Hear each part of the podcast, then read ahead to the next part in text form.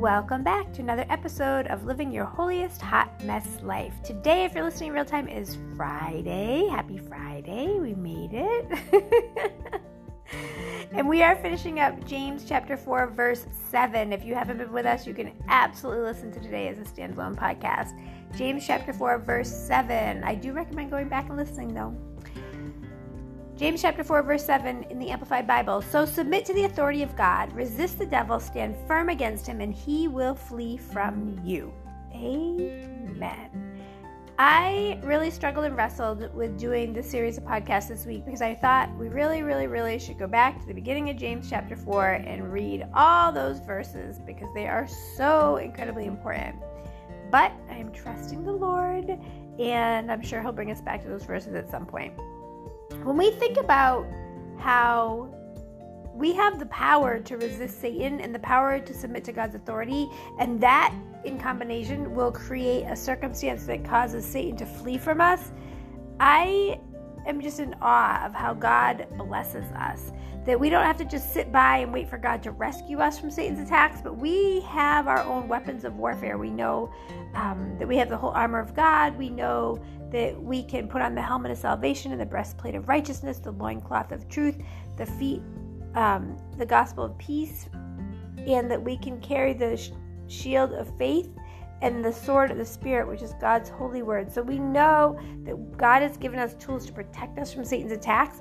But I also get excited about this idea, this commandment that when we submit to God's authority, when we put ourselves under God and we trust and believe in Him, that we are able to also resist the devil that that empowers us to resist the devil. And then when we do resist the devil he gives up on us. He flees. And one of the definitions for flee is vanish. I love that. I love the imagery that i have in my head of satan just poof gone. He's taken off. So let's pause and reflect. When we think about satan fleeing from us what feelings does that create inside of us? Does it make you excited? Does it make you happy? Does it make you doubtful? What are you feeling when you think about Satan fleeing? And we'll be right back.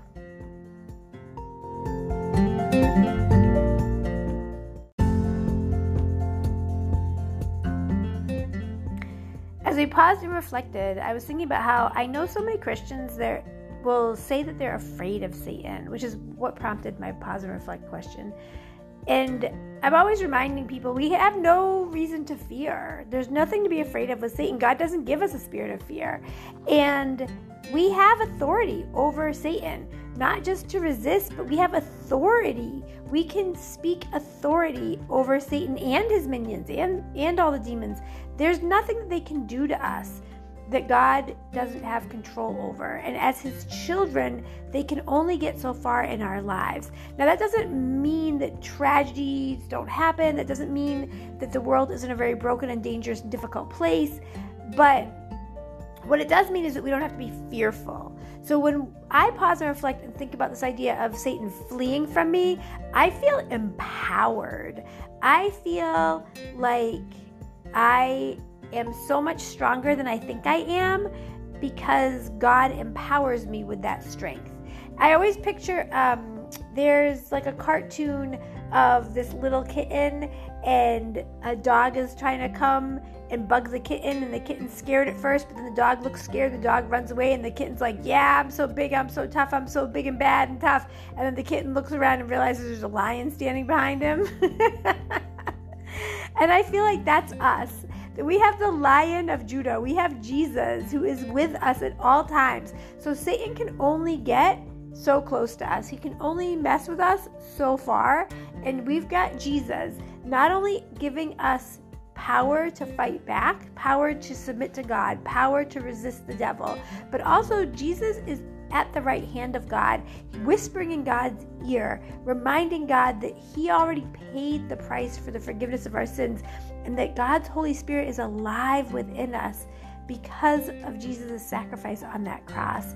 So I pray that as we live our holiest hot mess lives, we do so from a position of power, that we submit to God, we resist the devil, and we trust and believe that he is going to flee from us. He's going to vanish out of our lives. Let's pray. Hallelujah, Lord God. Hallelujah, Jesus. Thank you, Father God. Lord, we thank you and praise you for who you are, for your goodness, your grace, and your mercy. Lord, thank you that you have given us the power that we need to create situations and scenarios where Satan vanishes from our lives.